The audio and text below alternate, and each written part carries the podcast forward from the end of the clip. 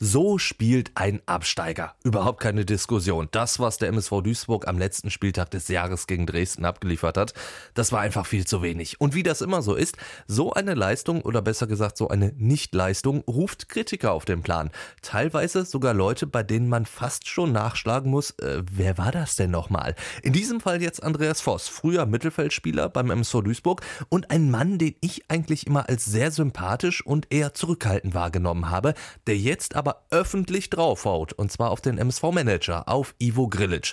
Der sei der Baumeister der Mannschaft und damit schuld an der Misere. Kann man so sehen, muss man aber vielleicht auch nicht. Denn ja, nüchtern betrachtet, hat in dieser Saison kein einziger Neuzugang eingeschlagen beim MSV. John Verhoek, der läuft auf dem Platz meistens nur rum wie falsch Geld. Neumann, eigentlich als möglicher Führungsspieler aus Würzburg geholt, ist jetzt verletzt.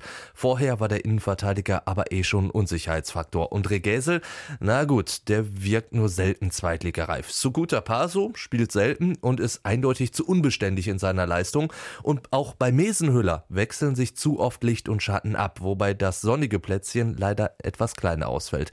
Seo, der durfte erst zweimal ran und hat zumindest ein Potenzial erkennen lassen, aber auch er wirkt wie so ein Fünftklässler, der gerade aufs Gymnasium gekommen ist. Nur Zhao sorgt regelmäßig für Schwung, wenn er reinkommt, was aber aus mehreren Gründen einfach auch zu selten der Fall war. Wie gesagt, nüchtern betrachtet und vor allem im Nachhinein kann man von einer katastrophalen Einkaufsbilanz sprechen. Aber erinnern wir uns alle mal ein halbes Jahr zurück. Da haben viele, auch ich, Grillitsch für seine Einkäufe noch gelobt. Ohne Geld den Kader in der Breite zu verstärken. Wahnsinn. Das war wie gesagt auch meine Meinung.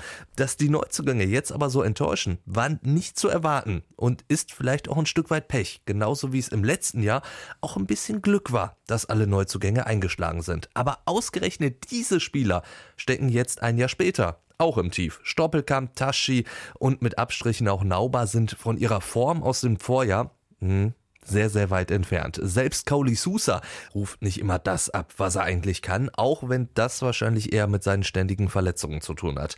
Sowieso ist auch das Verletzungspech ein Grund dafür, dass es beim MSV einfach nicht läuft. Und sollte das stimmen, was Trainer Thorsten Lieberknecht angedeutet hat, dass es innerhalb der Mannschaft so ein bisschen rumort, was bei einem Tabellen 16. nicht ungewöhnlich ist, dann ist das natürlich auch ein weiterer Faktor. Deshalb Ivo Grilic eine Teilschuld an diesem schlechten Duisburger Halbjahr zu geben, ist mit Sicherheit richtig. Er ist einer der Verantwortlichen, dementsprechend klar.